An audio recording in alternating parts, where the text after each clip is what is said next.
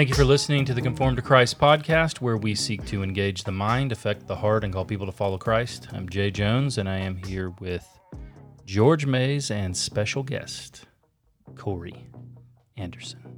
Like that intro? Like a pro. Yeah. Cory, Cory's Very here with us. We're uh, glad he came in, and he's representing Postmill today. So it's a big responsibility when you represent an entire field of eschatology. I feel the weight. Uh, so we've had a good time so far. This is uh, this is number five, right? We did an intro to eschatology, like what are the non-negotiables, Mm-hmm. uh, dispensationalism. George did all mill, great job there. Historic pre-mill. Now we got post-mill. So we got them all covered, I think, except for those heretical versions. right. We'll leave those away. Yeah. But before we jump in, I'm looking forward to it. You got anything for us? I suspect you do. Well, I just found a I just found a meme for you. You found a meme. Yeah, I just found a meme. It's just a random meme that I found and thought, eh, eh, Let's see it. I'll show this to Jay. Jay, Jay, you like your snack packs, right? Oh yeah, snack Like your packs. snack packs. One of the you know, fine I delicacies put I of put the, world. snack packs in my refrigerator, and you still have not. Have you eaten any of them? I haven't eaten any Oh, of my them. goodness. George, I don't want to take. I don't want to plunder your goods. I I bought them for you, oh, okay. I didn't know that. for me. I thought you were just stocking your fridge with the No. snack packs. But since you went to uh, since you went to Master's Seminary, I, I was wondering if you'd ever seen if you'd ever seen these. You can put the Mac Fresca the Mac, packs. the Mac pack, Mac pack the Mac frescas pack Fresca. made with real milk. I wonder if it tastes like tres leches cake. I'd eat that. That's pretty funny. I didn't know if you'd ever- Fresca. He likes Fresca. He does like his Fresca. He really likes it a lot. Yeah, he had like a little mini rant during uh, the COVID lockdown uh, stuff because he couldn't get his he couldn't get his Fresca. That's funny. Oh, good stuff. Well, Johnny Mac. Yeah, good thing we recorded this this uh, series after I graduated, huh? right. Just kidding. No, they knew they knew they had full knowledge of who they were accepting in. Steve Lawson You calls would've you, even- calls you into his office. You would have even been welcomed in. George had a couple all meals. in Even me. Even you. even me. even you. Yeah. What is what is Steve Lawson's? I would, I would Uh, assume he's. I would yeah. assume he's Dispy. Like I would think he is. Sometimes he says things though that make me believe his historic premil. okay. Yeah. But it's not I haven't he kind of is just a guy that's like I'm only going to preach what's in this particular text and that's it. Yeah. I'm not going to Go anywhere else. so it's hard to figure it out. Mhm. You know what I mean? Yeah. So one day you might think he's a he's like an Arminian or something, Well, I you know, cuz he's just going to preach what's right there. I think that's maybe the the weakness of some of these guys that they they're known as conference speakers, Mm. and so they travel around and they just preach you know individual text. So they're not a pastor at a church where they're preaching through books of the Bible verse by verse, and so you, you don't get Right. like the big picture. That, that's one of the. I was talking to one of our. Um, uh, I was talking to someone a few weeks ago about listening only to Paul Washer. yeah. And if you only listen to Paul Washer, you're just going to be depressed all the time. you're just going to you're just going to be Right. crushed. Yeah. but you have to remember that Paul Washer is not a pastor. He's not he's not at a a church preaching to the same people week after week Yeah. going through books of the Bible. And so uh, he's he I, I think that he's assuming that he's preaching to different people every time that he's preaching th- these sermons. Mhm. And so the the the criticism about him is that he can be really legalistic. Yeah. But I think it's because He's can be he's, pre- he's preaching he's preaching to a particular like conference. Right. Yeah. Um, he's he's not preaching through a book of the Bible. Yeah. And so you got to be really careful when you listen to these guys. If if if all you're listening to are these conference guys, you're not going to get the full Uh-huh. full counsel of, of God's word Right. because that's not what they're doing. They're not you know they're Right. not traveling around the country preaching through a book of the Bible. They're they're just preaching individual text. Yeah. and that, that's what Steve Lawson does also. Uh-huh. Who who do you think you need to listen to to balance that out? Um, you know, I, I think MacArthur's good. Yeah. Um, No, I mean like a balance out. Like if you're balancing uh, out Paul Washer, oh, you want to you want to tip the teeter totter back um, towards more balance. hmm, Who do you think is really good in that as far as that goes? Piper. Yeah, that's good. Piper's a good. one. Yeah. Piper would be a good balance, I think. Yeah, yeah, yeah. I think so. Um, I think Beeke might be a good one. Okay. Yeah, Yeah. but people don't listen to him that much. I think he'd be a really good one to balance that out. His, I don't see his his like sermons circulating as much as I see other other Yeah. guys. He's he's usually promoting like a book or something. Right. Yeah. Yeah, that's that's probably. I think he's got balance. some really good good stuff. Mhm. and he's a pastor also, so he's going to be preaching through Mm-hmm. books of the Bible to his people. Yeah. Yep. Good. Yeah. So yeah, you have to be careful listening to just a conference speaker. Yeah. You gotta listen to someone who Well, is actually a pastor who's preaching to the same people week after week. well, before we uh, get into the shenanigans you brought, people probably wondering who this is. We've talked to Cory before. People know who Yeah, you but are. you know he's not. You're not like you're like one episode away from He's being like- a regular. We get him in like one once every like uh, like year and a half. Yeah. So who who, who are you? I'm Cory Anderson, uh, pastor at Grace Community Church. W- Grace Community Church. We actually just changed our church name to Grace Reformed Baptist Church last Sunday, um, Okay. just to be more upfront about who we are. Uh huh. Um, This is the third third time you've changed changed your name. second, Second, Second time, yeah, yeah. Second time, Okay. yeah. Used to be First Baptist Elgin, right? Mm hmm First Baptist Elgin. Um, also, not to give a whole defensive when we're changing our name. So we're, Lord willing, we're we're going to plant another church and uh, launching in September, um, and uh, working through Constitution and bylaws and uh, statement of faith. We we've subscribed to the 1689, and uh, church plant was going to do the same thing. And so just to be a little more seamless. Um, they're going to have the same name, except they'll be Norman. Okay. Um, so um, They're gonna put you up on a big screen. Are you moving up there? Are you moving to Norman? no, no, we've actually been training up three other men, um, and they're in a demonstration phase um, to be. We'll appoint them as elders um, the Sunday before um, they launch. So um, Cool. it's pretty exciting. I mean, we've had there's so this will be 27 of our members will be going to launch this church in in Norman. Do you have a, a location? Yes, we do. It's it's been incredible. Um, so we were talking to we we were just thinking they would rent space, you know, or share space with the church. Um, and I told one of the guys to I said, what you need to do is you need to reach out to the DOM for their association because you know there'll be Sou- Southern Baptists as well, you know, for now. Um, uh, and um, We'll bring you back in a month and see if that's still yeah, still yeah. a plan. Well, I mean, I- I've heard in the past before, you know, you have the, you know, aging churches who, you know, their congregation has dwindled um, and they have all this facility space. And I said, they, at, at the very least, they might be willing to share the facility with you, perhaps even at no cost. I said, but man, uh, churches close the doors all the time. So reach out to them. There might be a church that's getting ready to, you know, close its doors, and you know we could purchase the the location or whatever. So he reached out to the director of missions, and uh, he was so excited because he said, "There's a church. Um, it's on. Is it 62 or 63 going into Norman, where the big casino is? It's right there on that Oh, yeah, highway." I, know, I know you're talking about. And um, Jay frequents there. Yeah, yeah, yeah. um, I go there for golf, George. Um, but he said uh, he said this the man who's pastoring there right now he's aging and he's ready to retire and they just have a handful of members left. Um, you guys can use that space and uh, if it works out, you get your feet under you. We'll just deed it over to you. That's, oh wow! that's awesome. So um, just the Lord provided in a, an amazing way. The facilities were built in like ni- in the nineties, so they're Wow. still pretty new. Okay. Um, so it's gonna be it's it's gonna be really great. That's Wow. great, man. Yeah, yeah, we're good. excited. Good stuff. So, yeah, pastor at Grace Reformed Baptist Church. Um, I have five kids, wife of almost 17 years. Um, yeah, that's Well, welcome. welcome back. important things about me. Yeah.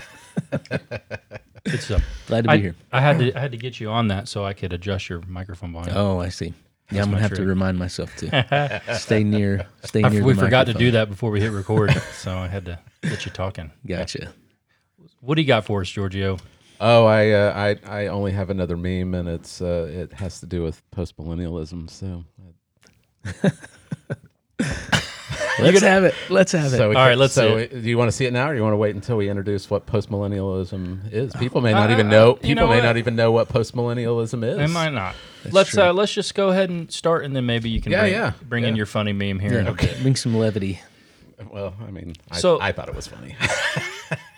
Let's let Cory have the floor. yeah. What? What is so, it? So, I've got a list of of questions Mm-hmm. for you, and we'll we'll just see how uh, how the conversation goes. Okay. But- so you would you call yourself postmillennial? Yes. Postmillennial, right? Yes. Okay. All right. So um, there, I, we know I, I was talking to some church members last night after our prayer meeting about eschatology, and, Mm-hmm. and there are a variety of different postmillennial Yes. views, right? Wait, Yes. and we've we've kind of discovered that as we've been going through Mm-hmm. our, our series that within these these major labels, there's there's different varieties. I mean, Right. even even Tim Gresham, who came in and talked about dispensationalism, Mm-hmm. wasn't wasn't your typical Mm-hmm. dispensationalist, right?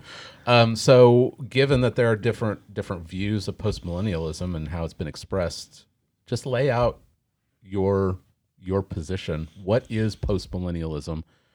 What makes it post? Mm-hmm. And then just kind of lay out your your view for us. Okay. So most basically, um, post millennialism, post millennium, millennium, as you guys have talked about, you know, is uh, comes from uh, word that means thousand. Um, so the millennium is a thousand year period um, that Revelation 20 speaks about. Um, and the post means that uh, Christ returns post millennium after the thousand years. You know, whatever that thousand years means. Um, so that would be the most simple definition. Christ returns after the thousand years that we find in Revelation 20. Um, there are um, different uh, different stripes of postmillennialism.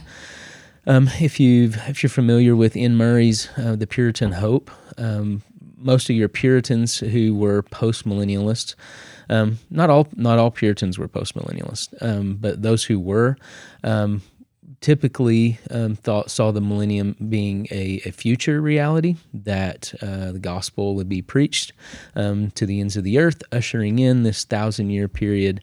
Uh, some call it, you know, describe it as a golden age on the earth, um, where uh, you know essentially Christ reigns through His people. Um, and you know that can be described different ways. Most of your Puritans would have. Have you guys talked about idealism, historicism? A little bit. A little bit. Preterism. Yeah, a little yeah. bit. Um, so most of your Puritans would be, as far as the Book of Revelation goes, they would have read it um, from a historicist point of view, seeing um, the Book of Revelation describing the unfolding of, you know, essentially Christian history. Um, from from there forward, this is where, if, you, if you're familiar with the uh, uh, the 1689 and I believe Westminster uh, Confessions, also would refer to the Pope as that Antichrist. Um, so they're seeing fulfillments of these uh, the visions, you know, throughout you know church history. Um, historicist, the historicist view isn't all that common anymore. Um, there are a few scholars, at least that I'm aware of. Um, I don't want to. Inter- I, I don't mean to interrupt you, but I am interested. Who Mm-hmm. who do you who do you know that holds to historicist view nowadays? Because I I agree. You don't you don't Mm-hmm. see it very much. Um, the the one that I'm most familiar with is Francis Nigel Lee. Francis, uh, and and uh, the only thing I know about him is he's written a commentary on the Book of Revelation from the historicist point of Okay. view. Um, that uh, there's there's a website and it's the name of it. It has to do with uh, um, Puritan theology, um, and they take a historicist point of view. But I'm not sure who writes all of their stuff. Um, could be Francis Nigel Lee or someone related to them. You know, if if if, uh, if you're familiar with any of the uh, the Presbyterian Covenanters, uh, you know, modern Covenanters, they would call themselves that. I believe there's uh, a decent number of this. You know, it's a small group, of course, um, but uh, some of them would take a, a, a historicist point of view um, also. Um, more commonly, what you're going to find today, and, and it, it was present to some extent with the Puritans. Um, John Owen, for example, would take a preterist view of. Uh, I'm not not familiar much that he wrote on Revelation, but Second Peter chapter three, where you have the earth, you know, stars falling from the sky. A lot of the same language that Jesus uses in all of that Discourse. Um, Owen read that passage um, from a at least partial preterist um, view. So partial preterist um, um, meaning um, that the uh, pret I, I can't remember the, the Latin word, but preterist um, is seeing the fulfillment of at least most of biblical prophecy in the past. Praeter? Praeter, Praeter. that's it, and it simply means past. Um, so personally, I would take a, a partial preterist reading of Revelation, but not entirely, not comprehensively. I mean, I've listened to both of you guys. I would, uh, you know, see lots of symbolism there, which you know most of the views see symbolism there too. Um, so, um, but anyway, uh, most Where- of so for Revelation, where do you where do you take your break for your partial preterism? I'm not entirely settled on it um, as of yet. Um, I, I see a break coming. Um, I would see, revel. I mean, obviously the letters that you have at the start of the book, um, and then you have the heavenly scene in Revelation four and five. Um, I would see the the the um, I don't know if we can want to call it the tribulation or whatever in starting in Revelation chapter six with the uh, the Jew, Jewish persecution of the Christians, um, and then you see elements of the Jewish war with the Romans, and I would see that leading all the way up to up to the end of Revelation 18, um, where you have the bride, the harlot, um, judged, and I would see that um, ultimately being fulfilled in 70 AD. Um, in Revelation 19, of course, the first verses you have heaven, you know, praising God for His justice, you know, against against Israel. Um, then you have uh, marriage supper of the Lamb, um, and then Revelation 19. Um, that was a difficulty for me for a while. Um, going back and forth between was this Christ coming in judgment on Jerusalem in 70 AD or is this the return of Christ? Um, and over the last few weeks, I've come to see it more as the return of Christ and even being a different. Uh, uh, so I heard you guys talk about recapitulation last week. Um, and, and I see re- recapitulation at a few different points in, in Revelation, and I would see uh, the last, well, um, marriage supper of the Lamb and um, Christ coming in judgment, you know, the rider on the white horse in the last part of Revelation 19 uh, being recapitulated in um, verse 4 of chapter 20, where you have the, the, the 24 thrones and those seated there. Um, John sees the souls of those who had been beheaded. Um, and uh, and then going into verses 7 through 10, I believe it is, um, where you have Satan released and that, and then there being judgment um, his destruction thrown into the lake of fire and the last part of that. Um, and so that would be, and I certainly don't think I've said the last word about Revelation 20 or any of these things. Um, but uh, so most of your most of your post post millennialists today, I mean, they're gonna they'll some of them. Um, like uh, there's a, a man named Martin Selbrede. Um, he takes an idealist approach um, to the Book of Revelation, um, very similar to B.B. Warfield, who would be a more modern postmillennialist. You know, take um, seeing Revelation, at least most of it, um, fulfilled in the past in 70 A.D. or in in first century leading up to 70 A.D. Um, and that's where most of your modern postmillennialists are going to be. Um, whether you're talking about Doug Wilson or um, Keith Mathison, which I'll mention some of their books later. Um, uh, R.C. Sproul. R.C. Sproul, Kenneth Gentry, um, who was listening to him earlier this morning actually, and I didn't realize that it was uh, 2012. He was saying that he thought his commentary was going to come out soon, and and he had been working That's on a, it for uh, ten years before that. It's not out. That's It's a, not out that's, yet. That's a dispensational uh, interpretation of soon. That's right. That's right. Um, so yeah, Kenneth Gentry, um, he he would be one of the more scholarly um, post millennial um, writers. His I think his Revelation commentary is supposed to be like three volumes or something like that. I know it's supposed to Um, be at least 2 mm-hmm. Yeah.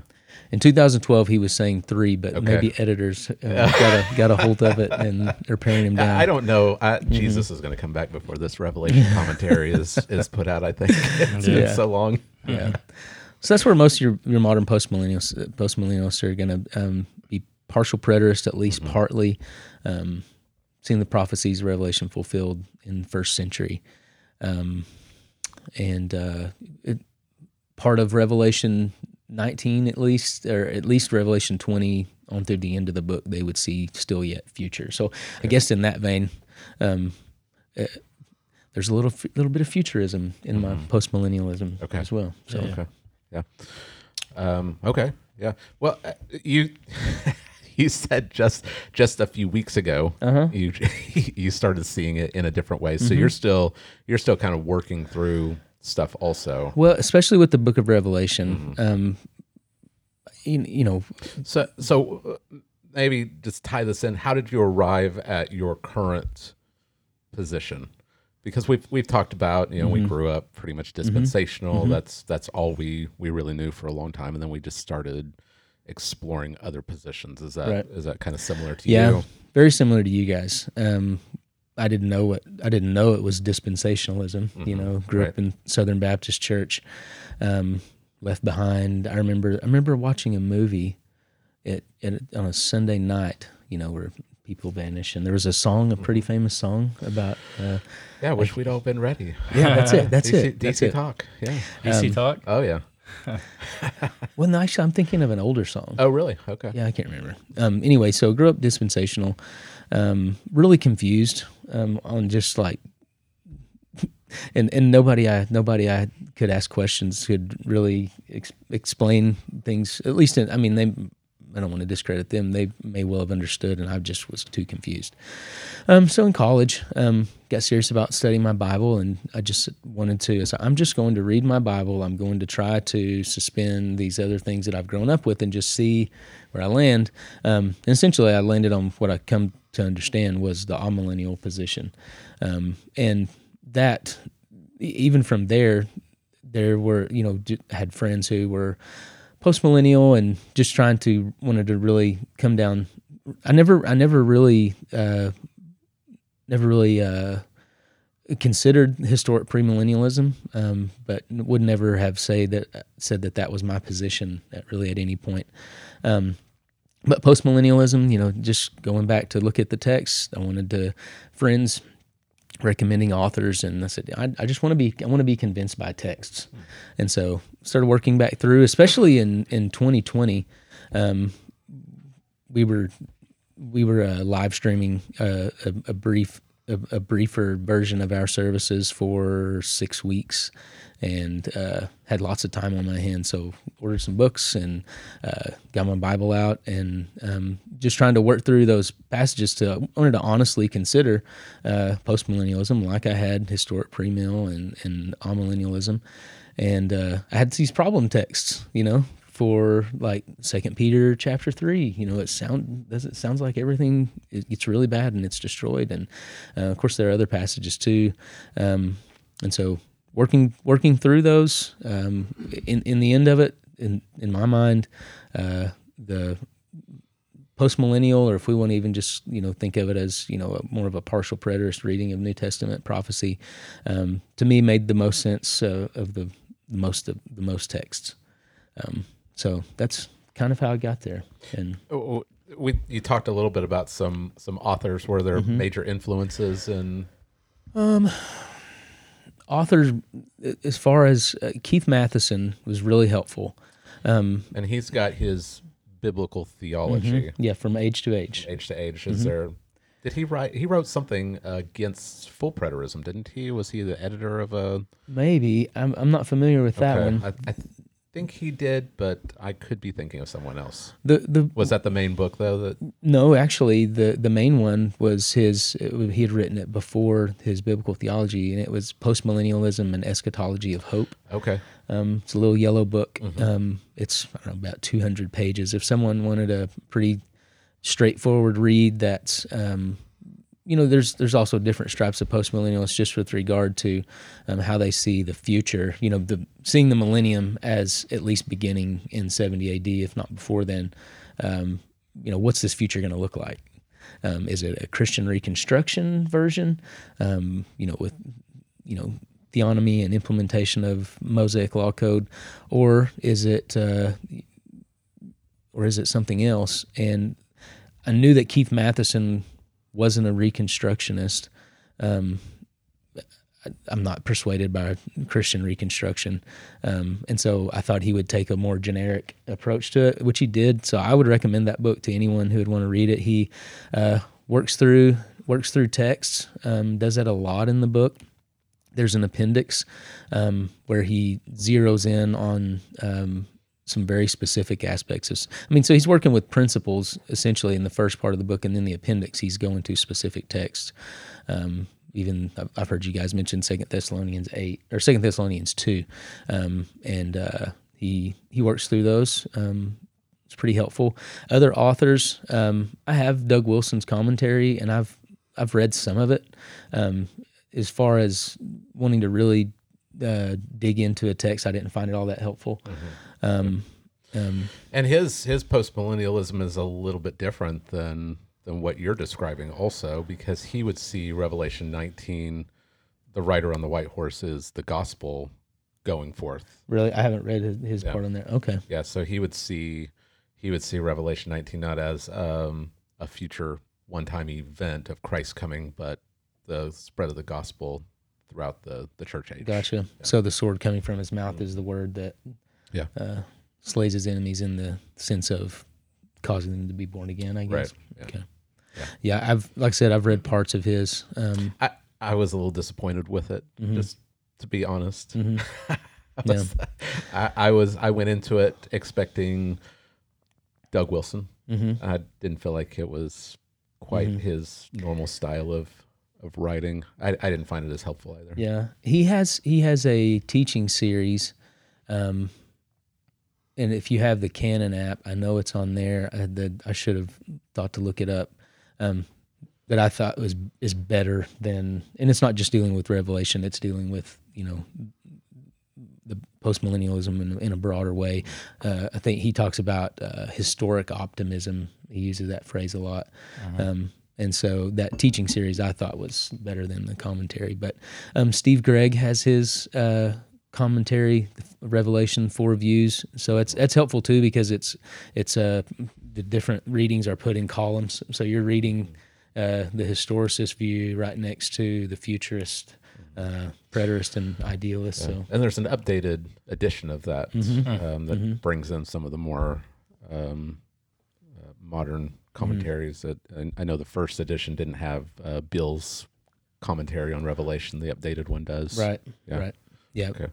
I, th- I mean, it's it's really concise, but I, I I thought it was helpful, especially if you're like not sure where you land, and Right. it deals with each of the views pretty pretty honestly. So Yeah. Yeah. It might be don't wanna- helpful. Do you have your all mill uh, chart still? Do you still have that? Um. Uh, yes, I do. Because I I, th- I think it'd be helpful for people Well, that yeah, aren't, because aren't super familiar. right because um, I correct me if I'm wrong. Um, but the uh, are you talking about the, this age and the age to come? yeah, you just kind of like the way your uh, chart Right. was, and then to have Cory explain the differences between all mill and yeah, because I. I think historically, all mill and post mill have been under the the umbrella term of post millennialism Mm-hmm. because we both believe that after the millennium Christ comes. Mm-hmm. We just dis, we just describe the millennium in, in different ways. right, Right. Um, okay. I've I've got the I've got my chart. There you go. um, This age and the age to come. The Mm-hmm. overlap of the ages.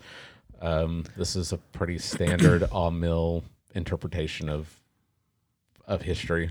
Uh, Right. so where where what what would differentiate post mill from all mill? Um, I mean, one thing it, to have a to have a post mill chart like that, it's it's not going to be all that different, honestly. Um, we we would put a, a point in there for 70 A.D. just to to highlight the the significance of the destruction of Jerusalem and the temple. Um, as I understand it, I think that's when the millennium began. Okay. Um, another difference would be um, And that's a that's a difference from like classical postmillennialism, right? Right. Because classical postmillennialism would see it as something in the future Still from, e- from even even us, today. right? That's right. Would there would there be like an indicator that the the millennium had started in that that classical view? I've I've heard it talked about in different ways. I mean, it's kind of it's you know they talk about it as being ushered in, and even some mm-hmm. maybe you don't know that you're in the millennium and, until uh, until it arrives, and yeah, like most, and then all the nations are discipled, and, mm-hmm. and there's this golden age. Mm-hmm. Yeah, I mean that would be a significant event. Is that you you seeing the see in- at least in that view, seeing the spread of the gospel to all nations? Where, um, you know, what what what would that look like? You know, Christianized governments, uh, I guess maybe, um, at, at least populations, um, in, in in that view. Um, But you have in yours, it begins at the destruction of the temple or at the resurrection. at the destruction of the temple. Now that doesn't mean that Christ isn't reigning before the destruction of of the temple, um, and that gets into kind of some of the exegesis of of Revelation chapter twenty. Um, destruction of the temple in Jerusalem, that marking um, the at least the end of the the Jewish age, the Old Covenant age, um, and uh, in, in my view, and there's differences, of course. Um, I don't, I wouldn't see, and this is where I would differ from kind of the classic post millennials. I, I don't see the millennium being an earthly reality. Um, so this would be similar to the amillennial view. Um, what we see in Revelation 20, as I read it, um, is happening in heaven. Um, 24 thrones, uh, those seated them, uh, those who are beheaded, sees the souls of them, um, and they reign with Christ for a thousand years. Um, so this, these are the, um, the, these are Christians who who have passed on and they are with Christ in heaven. Um, so, in in some ways, we could think of Christ's reign now as um, what, what Revelation 20 would describe as millennial, I guess, in heaven, and perhaps maybe uh, mediatorial as far as the world goes. As you know, human beings are still here. Uh, the gospel is being preached. I mean, you have the threefold office of Christ. He's prophet, priest, and king, and that, that's in his mediatorship. Um, and some of what in postmillennial view, I would see some of what he's establishing through his bride, the the, the church, is establish, establishing uh, his mediatorial reign in the earth um, through the preaching of the gospel and the discipling of the nations. So what what what do you see as the main difference between Amil and and, and your your interpretation of, of post mill? Like the classical the classical post mill we can we can see Right. more of a, a stark difference. What what would you see as the what would what would cause you to be post mill and not Amil? Um, in a lot of ways, um, it would be the, uh, I mean, es- essentially the pervasive success of the go- of the gospel, um, in seeing um, the nations discipled. I mean, you have you have some more modern. Of course, it was you know early 20th century, but B.B. Warfield. Uh, I don't know that I would go as far as B.B. Warfield. He he had a position that he called um, uh, eschatological universalism in that he believes that, uh, and there are modern scholars too, like uh, Martin Selbrede, uh, they see that when Christ returns, there there are no, uh, there's no one alive who hasn't been born again. Um, I don't know that I could go that far, um, but uh, that's it's um, some of that comes from how he reads Revelation 20, which I think his reading's kind of complicated, but um, uh, I think I think there I- I think when Christ returns, you know, looking at Matthew 13, the parable of the wheat and the tares, um, sometimes folks get get it mixed up thinking that the field is the church when in fact it's the world. Um, and so when Christ returns, he return granted it's a parable, but he returns to a wheat field, um, not a tear field. You know, there's it's a majority wheat. I mean, we got wheat harvest going on in Southwest Oklahoma right now. If you have a field that's full of tares, you don't harvest that. Um, you let it go back in the ground. Um, so So what's that? What does that look like? Um, sorry if it feels like I'm like pushing you on No, this. I'm just trying to like, ha- because I I've had this question of what does this look like? Like what what is what's it look like for the nations to be discipled? Mm-hmm. Because I'm I'm I'm I'm thinking about Revelation 20. I mean, Mm-hmm. you've you've got you've got Satan bound. Mm-hmm. then you've got this this thousand years, and then mm-hmm. he's unbound, and there's mm-hmm. there is this rebellion, and so I'm I'm just wondering what does this mil- millennium look like as the nations are are discipled? What what exactly does do you think that looks like? And when Satan is unbound, I guess you you would say he's bound at 80, 70? Is that Um, yes, bound in AD 70. I think um, I think what we find in Revelation 12 when he's cast down to the earth, Mm-hmm. um, this is when he's persecuting the church, Mm-hmm. um, wreaking havoc in the first century. You know, it even says, I think, yeah, it's it's there in chapter 12. Um, it highlights his the intensity of his fury, and it says, "For he knows his time is short." Um, and so I think that that short time is running that span of uh, perhaps um, from Christ from Christ's ascension to AD seventy, um, when I would see him as bound. As far as you know, what does uh, this future, you know, a world of discipled nations look like? Um, I think it can look different in different places. I, I would think I, there's there's not as far as uh, um, if if you have civil authorities who are genuine born again Christians, um, and they want to govern uh, according to God's word. Um, again, I'm not a theonomist. I'm not a reconstructionist, so we're not bringing Mosaic law code, you know, into government. Um, though I think there's plenty to learn from there. But there, but there are there are post millennial theonomists, Mm-hmm. right? And they would see maybe the millennium in a different a different way than you Probably, would. Okay. probably so. Um, I mean, some would see, you know, the institution of uh, they they'll use the phrase "law word of God" um, as essentially we they, we already have the law. Of course, they're going to see, you know, ceremonial aspects are done away with. Um, a lot of them would see uh, the the civil law as um, being one with the moral law. Um, even the implementation of the penology, uh, the penalties uh, of Mosaic law. Penology. Penology. Yeah. P- That's a new, that's a new word. I think me. I heard that from there was a debate. Uh, I can't remember if it was one of Greg Bahnsen's debates or uh, Joel McDurmon and the other. I can't remember the other guy's name.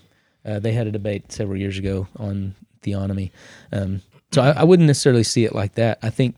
Um, I I think there could be Christian monarchies. We've had monarchies that you know set themselves up as Christian in in the past. Uh, there there could be other you know more I think there'll be a Christian monarchy in the millennium.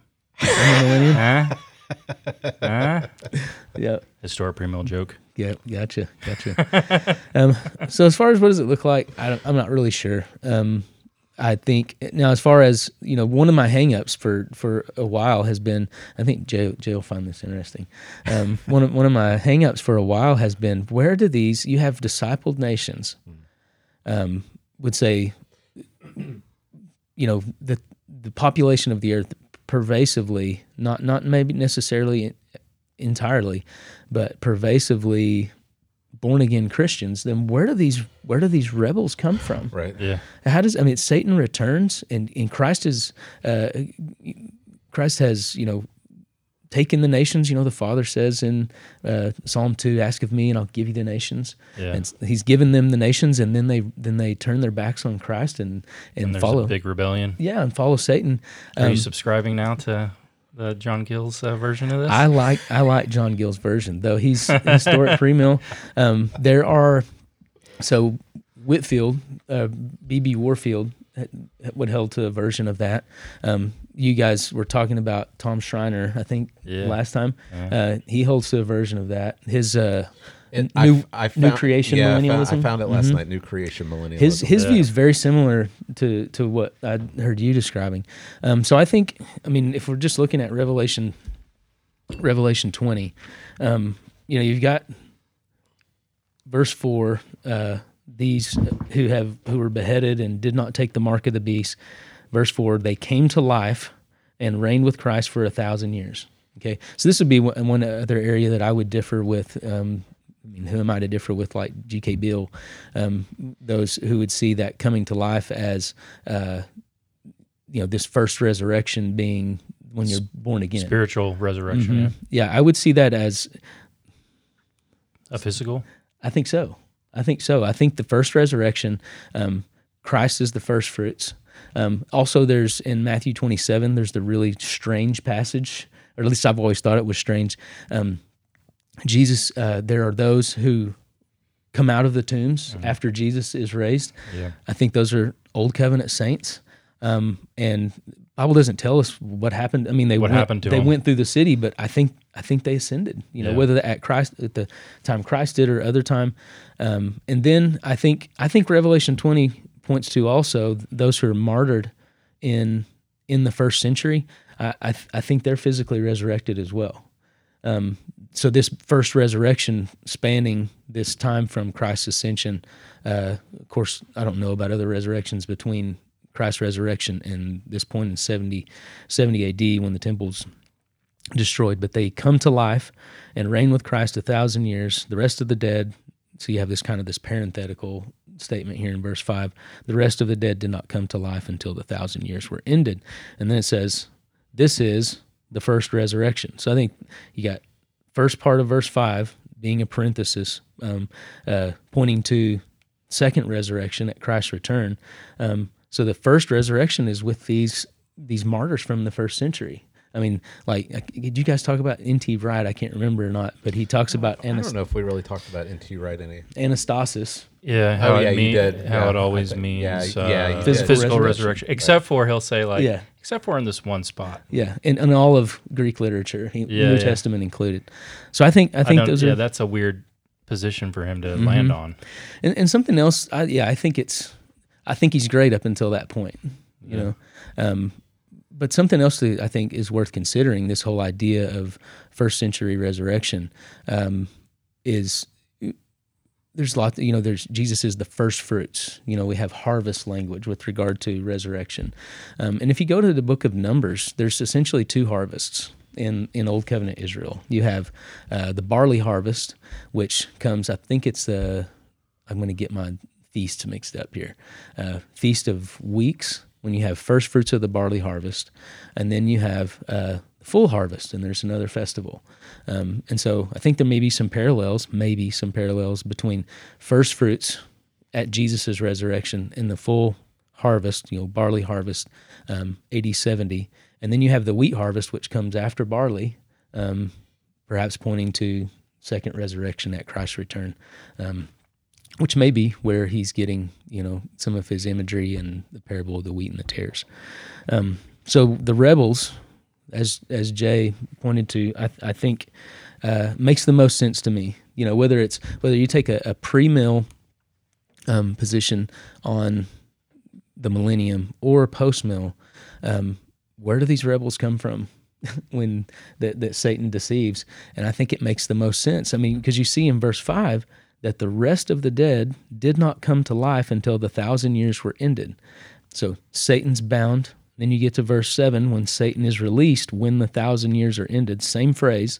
Um, so when the thousand years are ended, there are two things that are happening here Satan is released, and the rest of the dead come to life, verse 5. And so that's the those who have believed in Christ and the wicked dead. Um, you know, pointing to so then it raises the question of who's Gog and Magog. You know, and you go back to uh, Ezekiel chapter 38 and 39. Ezekiel, very difficult book. I still have some questions um, about Ezekiel, um, but it points to uh, Gog and Magog. Then it gives the name of some of their princes, Meshech and Tubal. Um, and so I wanted to see, well, does it talk about Meshech and Tubal anywhere else? Because it says that Gog and Magog are going to have these hordes that come with them, and they come against God's people. Um, I think it's talking about the same thing in in, in uh, Ezekiel 39, which some of the this is part of what made me go back to Revelation 19 um, because it talks about then the birds of the air are going to feast on the essentially the carcasses of uh, Gog and Magog army. Um, comes up in Revelation 19, um, going back to Gog and Magog. So Meshech and Tubal, I wanted to see do these names come up anywhere else? And if you go back to Ezekiel chapter 32, um, they they show up there. Um, this is a prophecy against Egypt, um, and Ezekiel's telling Egypt that God's going to judge them, and they're going to go down to Sheol. and it says, and it goes to list some other nations, Assyria, Elam, and it says they're there. That those nations are there where Egypt's going, and then it says Meshech uh, and Tubal, they're there, and it talks about the graves. Um, most of Ezekiel, as I as I've tried to wrestle that monster, um, seems to flow pretty chronologically. Maybe until I mean, there's I have questions about 40 through 48, um, but if that's the case, then it would seem that when Ezekiel prophesies to Gog and Magog, that they're already in the grave.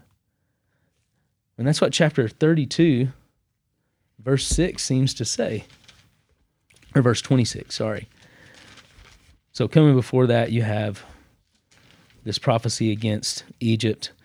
Um, they're going to fall amidst those who are slain by the sword. Egypt is delivered to the sword, drag her away, and all her multitudes. Um, and then the mighty chiefs shall speak of them. This is in verse 21 uh, with their helpers out of the midst of Sheol. They have come down, they lie still, that's uncircumcised, slain by the sword. Verse 22 Assyria is there, and it talks about its graves. Verse 24 Elam is there, and all her multitudes um, around her grave. And then Meshech Tubal, Meshech Tubal is there, and all her multitude, her graves all around. Um, and then it lists Edom and some others. Um, and then when you get to verse 30 or chapter 38, it seems that Egypt or that Ezekiel was prophesying to Gog and Magog. Now, some would say that this this battle actually was fulfilled, um, like in in Esther uh, nine, um, when Haman's still alive and their Jews are being attacked, uh-huh. and that's possible. You know, it, it could that could be, um, or this could be um, what we find in, in, Revelation twenty. Could be a direct fulfillment. Uh, I'm not entirely certain. Um, what I am pretty confident of is that these that uh, rebel are those wicked dead that have been resurrected. Um, Satan deceives them. What do they have to lose at that point? There's nothing to lose. And and, and before going to the grave, um, like we all born in Adam, um, are totally depraved. At this point, they're utterly depraved. Mm-hmm. I mean, they're they're as wicked as they possibly can be. They hate God, um, and I mean, we would say that this people. I, I think we could say they don't they don't they don't want to be with God. Right. they don't want to go to heaven. They don't want to be with the Lord. They hate him. And they hate all of us. They hate they hate all of his people. So they want to it's not hard for Satan to deceive them.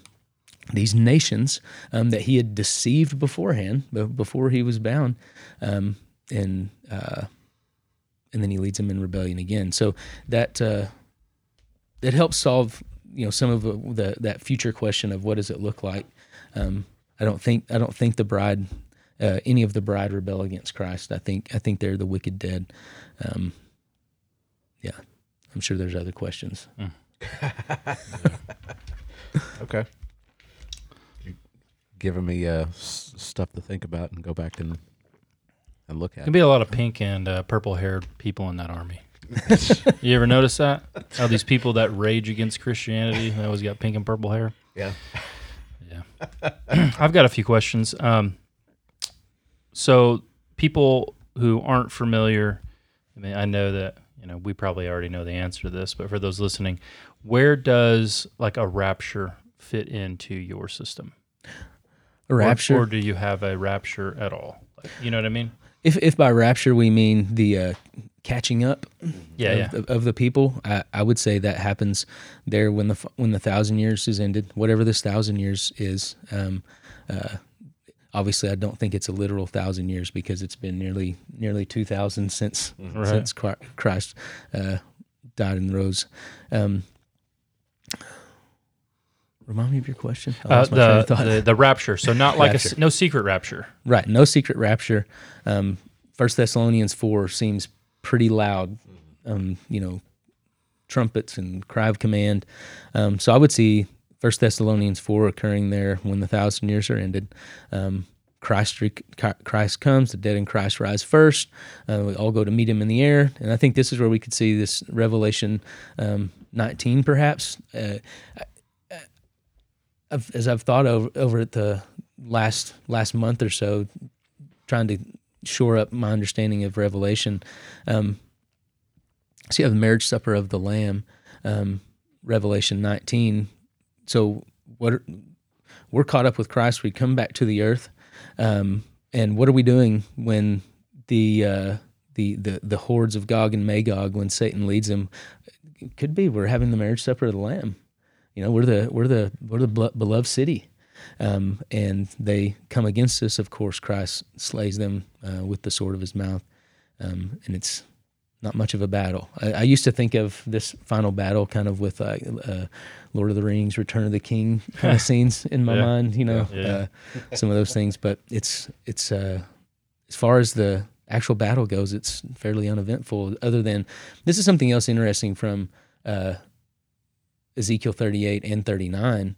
The armies of Gog and Magog there are destroyed by fire that falls from heaven, um, which is what you know what we see in Revelation 20 as as well. So that'd be the that'd be the rapture um, as we you know the catching up would be thousand years are ended, Christ returns, and we receive like glorious bodies at that point. I think so.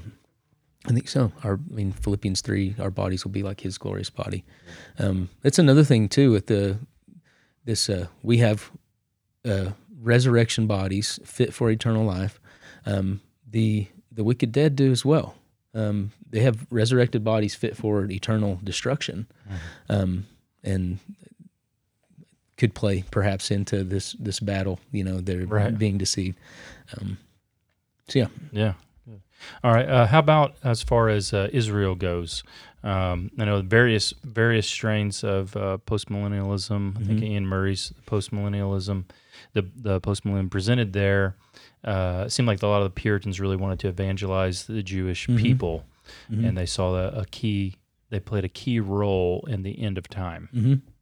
Yeah, Iain Murray talks a lot about that in his book Puritan Hope. Um, quotes teases out the arguments of a number of the Puritans with regard to the uh, future hope of Israel.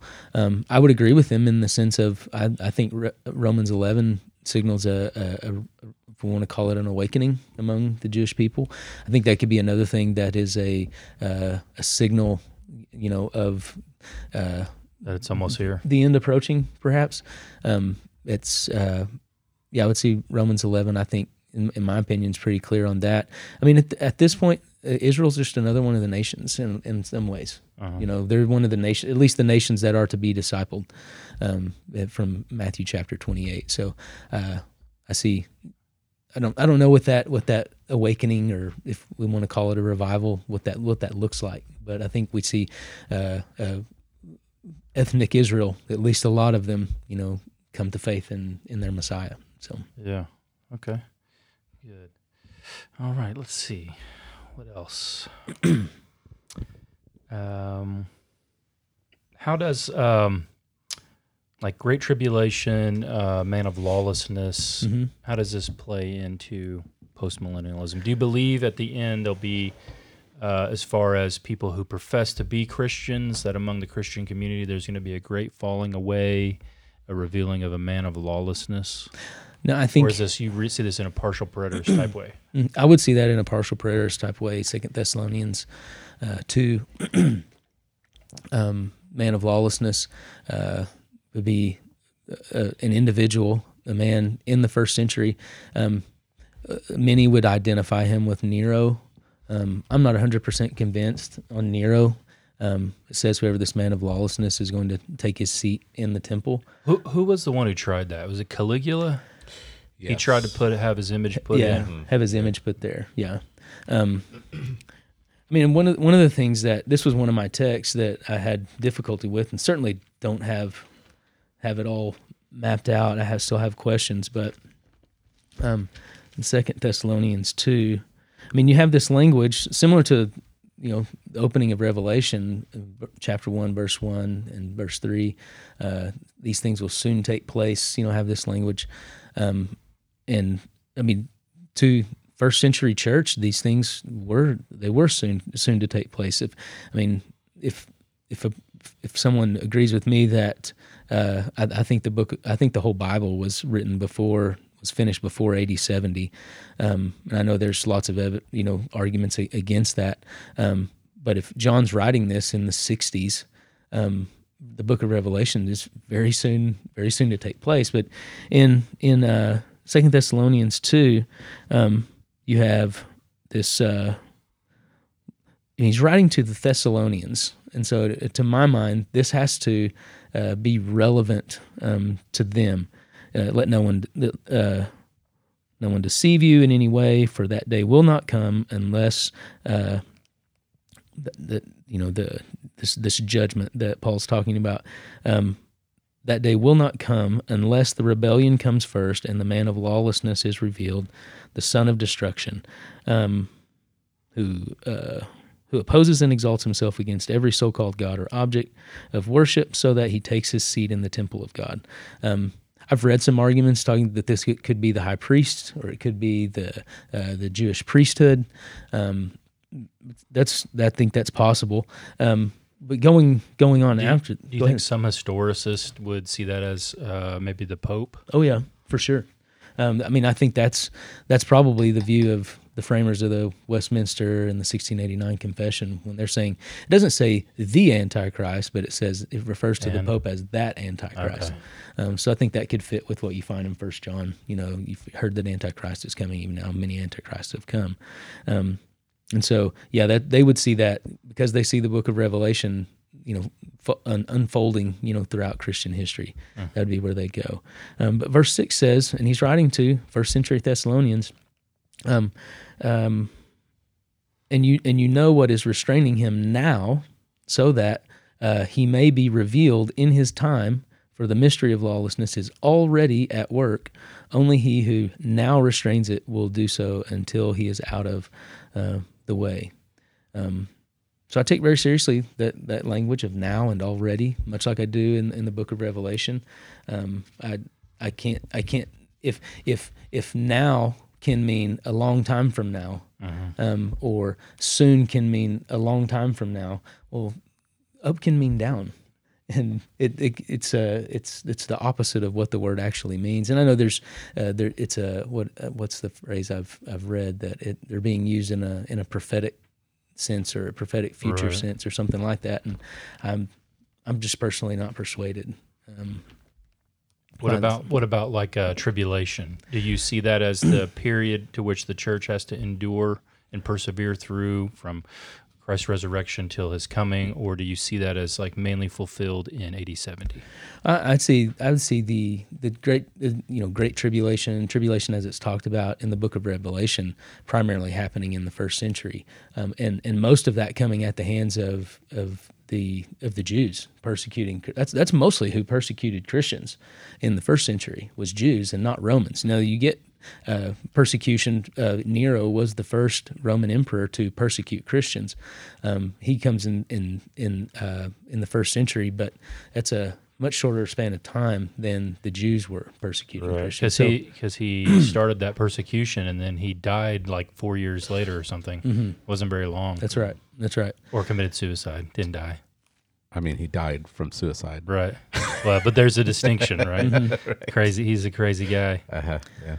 Yeah, I, and- and I would see, you know, it's, the, you know, there's the question of, and, and it's and it's not an easy easy one to answer. You know, if you know, every I mean, every position has its weaknesses, and one in the minds of some with regard to postmillennialism is um, Paul in his letters, Peter in his in, in his letters seems to uh, indicate that the church is going to be in tribulation until Christ returns.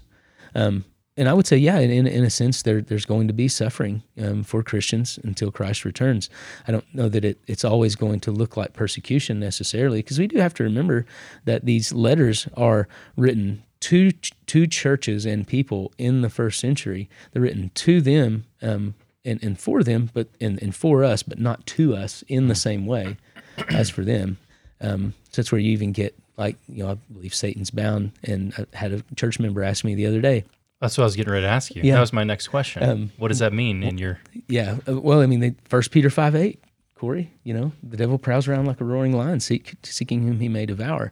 And I would say, in one sense, um, for the people in the first century, that was a real reality. Know, looking at Revelation twelve, I mean, he's going out in hot fury against the Christians.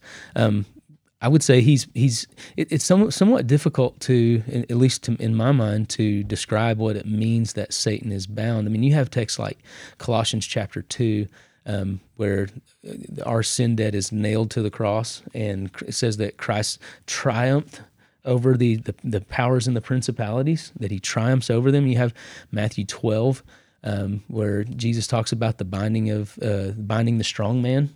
Um, so there's some sense in which of the of binding that comes uh, in in the coming of Jesus.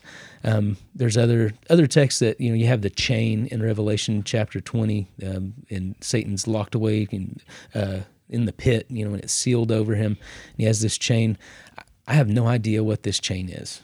You know, it's I mean it, this is spiritual realm. Um, So is it more like amillennial binding? Uh, same type of it would, it would it would be like that. I, I would probably, in some ways, see uh, see the binding as somewhat more. Um, I would see Satan as as less free than what I've heard a lot of amillennialists um, would think of. However, I mean, he's in this. He's in the abyss. He's in the bottomless pit. This is obviously um, not in this physical realm.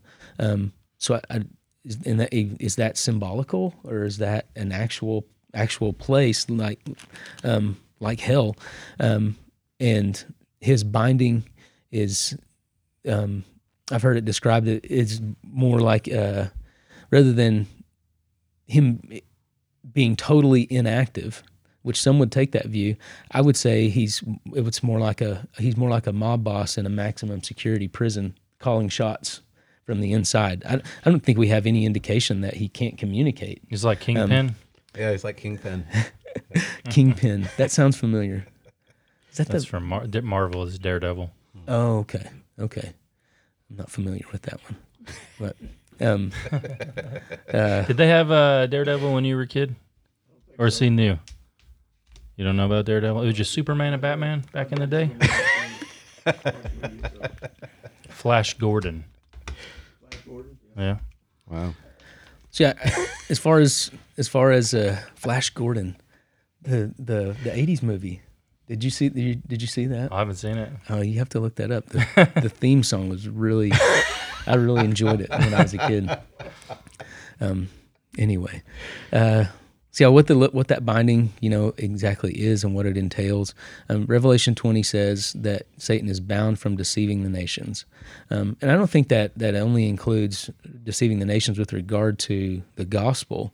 Um, some of what Satan's done in deceiving the nations um, is what he does in Revelation chapter 20. He deceives the nations to go and make war. He's deceived nations to make war.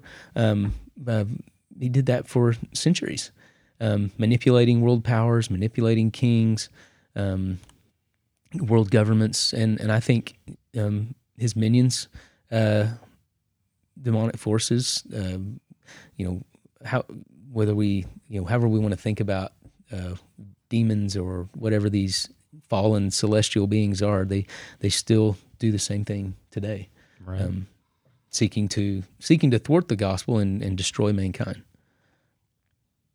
All right. Yeah. Um, I only have one more question. Do you have any, George? Any? Well, it's just going to ask like, what are the major passages that you would appeal to? You you mentioned some pro, you know, some problem passages that you have to work through. What what are some of the the major passages that you would uh, appeal to? Um, I would appeal. I mean, I would go. I would go all the way back to Genesis chapter twelve, um, where, um, in in all of the Mosaic or the Abrahamic promises that God makes, kings are going to come from him. Um, his seed is going to be a blessing to the nations. Um, so Genesis 5, Genesis 12, Genesis 15, Genesis 17, Genesis 22, um, where he's making these promises to Abraham and, and you know, by extension to his seed, who- ultimately is Christ. Um, and we, if we're of faith in Christ, we are Abraham's seed. Um, and uh, so that, those would be some of the first. Genesis 49, um, uh, Jacob's um, blessing to his sons, which some of those don't really seem sound like blessings, um, but to to Judah, um, the promise that there is that, that the uh, tribute is going to come from the peoples um, to this uh, one who will sit on who uh, that's, from whom the scepter won't depart. Um, going from there, um, go pretty quickly to the Psalms. Um, there's there are other. I think there's some typological things that we could even look at in the conquest of the land um, in in Joshua, um, who's you know Yeshua. You know, essentially in Hebrew, the same name as Jesus. Um, they're taking full conquest of the land. Um, so I think there could be some typological fulfillment happening there that would point to my view of the success of the gospel and Christ. Uh, you know, sometimes you'll hear people talk about we need to take dominion, um, and I want to I want to nuance that just, just a bit to say um, dominion's given to Christ, um, and we are His bride, so we are His helpmate. In that uh, He's we're we're working, you know, uh, by His Spirit. You know, He is with us, um, preaching the gospel, and um, it's it's it's. I think it's it's more right to say that Christ is taking dominion um, of of of the world of the nations. Um, so Psalm two uh, mentioned that earlier. The Father promises the Son the nations, and then the kings and rulers of the earth are commanded to uh, kiss the Son, lest he perish, lest, lest he be angry and you perish in the way. Um, Psalm 110, one of the most quoted uh, Old Testament passages in the New Testament, talks about all of uh, the, the Messiah's enemies will be put under his feet. Um, Psalm 67 or 72, verse 8, talks about he shall have dominion um, um, over the earth. Um, Isaiah 2, I know uh, uh, from a historic premill perspective, they would see that fitting, you know, after the return of Christ. Um, I think it, there can be a reading of a, you know, a, prior to Christ, there being a fulfillment of that. Daniel chapter 2, um, you have this statue that represents the kingdoms of the earth, you know, from uh, from from the Persians and the, the Greeks. Uh, well, we have Babylonians, uh, Persians, Greeks, and Romans. Um, and then the Roman part of the statue gets it's clay and iron, and it, the little stone strikes it and it falls apart, and then the stone grows and fills the earth and becomes a mountain, um, pointing to Christ, I believe. Um, a few other passages in Daniel. Um, gosh, Matthew, I mean, the Olivet Discourse, I think, is helpful to see as maybe not necessarily all of the Olivet Discourse. There's a break there where I think can point to uh, the return of Christ, but most of chapter 24 pointing to first century fulfillment. You know, these, these, uh, that that generation that Jesus was speaking to, I believe, um, saw the pro- most of the prophecy that Jesus gave there. Matthew 28, just the command to disciple the nations. Um, was it Augustine said that uh, uh, God command what you will and grant what you command. I think this happens with the Great Commission. He commands us to disciple the nations, and He grants what He commands. Um, some of those problem passages, um, like Second Thessalonians eight, Second, Th- First Thessalonians and Second Thessalonians, where it's talking about some of these, uh, you know, chapter four, the return of Christ, um, judgment. It talks about some in First Thessalonians five as well as Second Thessalonians one and two. Um, some of that can be somewhat difficult to harmonize. Um, so still have some questions there. Um, another problem passage for me was uh, Second Peter uh, three, which I mentioned earlier. You have stars falling from the sky, but that's that's language that's used fairly often in, in the Old Testament, Joel 2, some other places that was talking about, uh, I think Joel 2 talking about was fulfilled in the first century AD, but, you know, we're, we're still here and the earth's not destroyed. It hasn't been burned up. So they think this is symbolic, um, uh, prophetic language um, to describe, uh, to describe um, uh, the world being changed. Um, much like you know you have prophecies against Israel in the Old Testament, and some of that same language. You know, the earth melts and you know earthquakes and all of these things, and it sounds like things are destroyed. And, and for for them, uh, the world as they knew it was destroyed. You know, in the sense of it was never the same. Um, so those are some of the passages. For, I think a big one for me um, was what I'd see as a plain reading of 1 Corinthians 15. Um, says that uh, all of Christ's enemies will be put under his feet. Um, the last enemy to be destroyed is death. Um, and that's uh, and and then he hands the kingdom, um, hands his kingdom over to to the Father. Um, so those are some a lot of Old Testament passages. Um, I think there are some that are helpful in the New Testament as well. I noticed you didn't mention Zechariah. It can't you can't settle on an eschatology unless you deal with Zechariah first. I've Cory. I've studied some uh, Zechariah one through six. Uh, I would have to call that up from the depths of my memory. It's been a while, um, but uh, Zechariah fourteen I know is often posed as a, a problem passage. Right, right. Um, I have a friend who's historic pre-mill. That's a, actually a friend of a friend, um, just an acquaintance of mine who lives in Fort Worth, and that's that's one text that he used uses to push pretty hard for a historic pre-mill um, position. So Which, te- which text? Zechariah 14. Yeah. And I, I can totally see it. You know, it's Yeah. like that. That's tough. That's hard. well, John, John MacArthur says it's really simple. yeah, It's really simple. of course it It's really clear. it's, it's really clear. Simple to simple to John MacArthur, Uh huh. Yep. which Maybe when uh, we're done, hopefully being pastors for 50 years, mhm, then we can say it's simple, guys. Yeah. Maybe. Don't you see it? you know, I may disagree with his with his interpretation of it, but I, I have no doubt it's simple to him. Yeah. Yeah. That's right. That's right.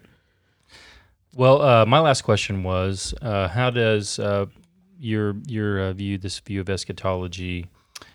Do you see that it's helped you to become a better Christian or sanctify you in some some ways? Yeah, I think so. Um, f- for one, I mean, it. I think it communicates to us just because I believe uh, it, it may be thousands of years before Christ returns, um, which means um, what we do now matters for the future. Not just not just in the uh, um, not just to be as fruitful as we can be you know in our own lives and in our own ministries making disciples. We want to do that. Um, but we all we want to do so in such in the way that we teach in the way that um, we raise our families and make disciples in in the church. We want to think generationally um, that um, I I you have you have in um, in the Ten Commandments in Exodus uh, 20 and, and, and Deuteronomy 5 uh, promises within the Ten Commandments that God shows his faithfulness to uh, thousands of generations of those who love him and keep his commandments. And um, I'm not a Presbyterian, but there there are uh, there there are blessings that our children enjoy by being raised in a Christian home and raised in faithful churches. Um, that um, I think I believe the Lord's faithful to those who um, give themselves to making disciples of their children. Um, um, and, and hopefully having an impact on their grandchildren and, and going forward. That um, in a lot of ways, I think this is the way the, the, the Great Commission's fulfilled in an organic way of pastors preaching faithfully um, and expecting expecting there to be fruit from his preaching um, long after he's gone because of the, the disciples that, that he's per, at least participated in making. Um, but I think it it can it should impact um, how we approach life, you know, in in the social realm as well. Um, we want we want uh, laws in in our in our state and our nations that are just, and uh, we have a standard for what's just, and it's God's word, and I we should consider ourselves or and, and or at least put it before uh, the people in our churches and our Christian friends and acquaintances that uh, there there are some who are suited who would be suited to be a faithful legislator. Um, and if, if if if man is is suited for that um, I think it's worth considering. Lord would you have is this something you'd have me do you know even temporarily um, to to for the for the sake of uh, the, the good the good of our of our land, um, the good of our neighbors, um, but but also um, for the uh, fruitful preaching of the gospel. And and you know Paul tells Paul tells Timothy to instruct the church in First Timothy two to pray for uh, rulers that we might live a peaceful and quiet life. Doing what? Making disciples you know, and, and living faithfully and, and uh, in our in our work. If you're a Christian plumber, you, um, you used to you should do some plumbing, didn't you? I just remembered that when I said that. What are you talking about? Uh, yeah, that's Try to keep that a secret, Gosh, buddy. gosh. Otherwise, people, I'm going to start getting phone calls here in about the next couple hours after May- this airs. We, Maybe ha- we don't get any comments on, on our stuff. maybe maybe it was another. Maybe I'm confusing you with someone else. Um, you know whether whether you uh, whether you work in an, in an assembly line, you know, manufacturing cars, uh, you should do it to the glory of God. Um, if you're if you're a school teacher, then uh, you should be a light to to your students and to your and to your uh, to to your coworkers.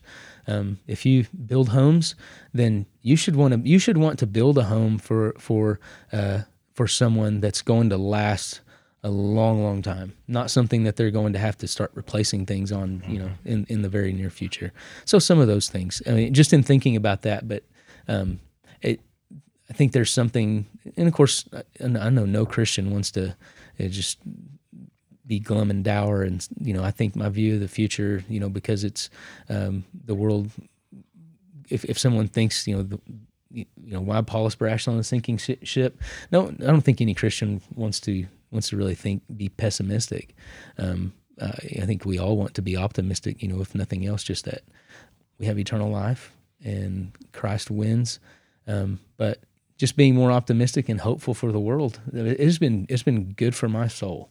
Um, especially coming to these views more so in, in 2020, it was uh, it, it was it was a uh, it was a joyful thing for me, um, and and I think it's it, it's it it was uh, because I was sharing these things with my wife at the time and continued to. Um, it had much the same effect, uh, much the same effect for her as well. So awesome. You got any more um, resources that you would recommend? Yeah, yeah. I mean, there's Keith Mathison book, Postmillennialism and Eschatology of Hope.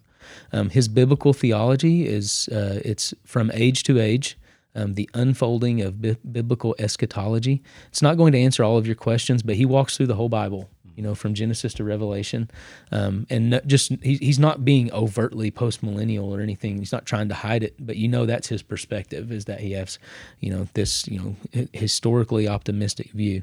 Um, but he does, I think he does a good job for the most part. Iain Murray in Murray's book, The Puritan Hope, um, it's kind of thick, but it's a it's a it's a good read. It's it's a lot of fun. Um, Steve Gregg's, I would recommend this to anyone, whether you're you're unsettled on your your your position on your eschatology or even just specifically the millennium.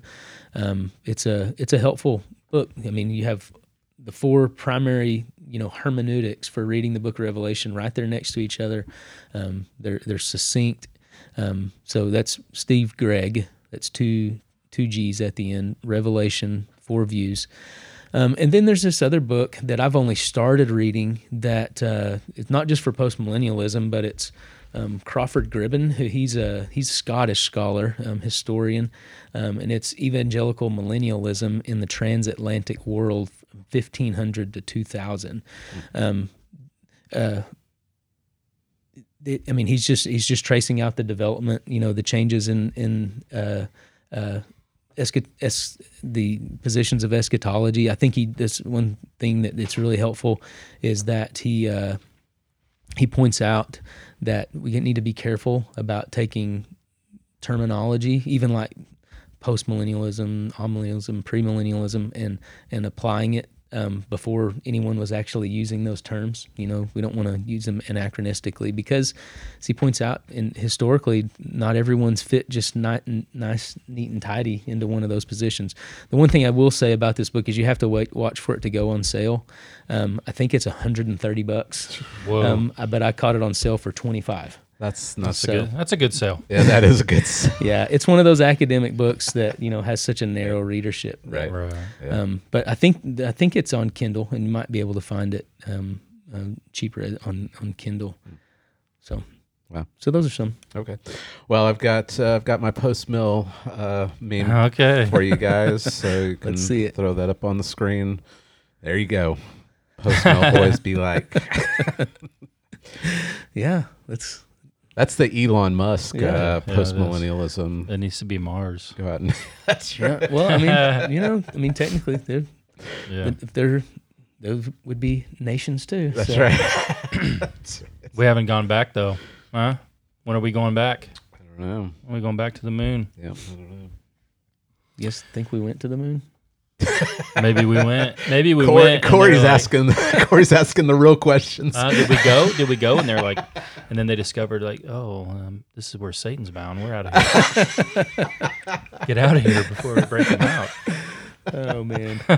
Cory, thanks for coming on. Yeah, Yeah. thank you. It It's was my good. pleasure. Hope it was helpful. You want to do the honors, George? No, I don't want to do the honors. Come on now. the- uh, Come on. Come on now, George. All right. The things I do for you, Jay. I never get any thanks either. I cued the music. I never get any thanks from you either. Well, Cory, thanks for coming on and talking about postmillennialism.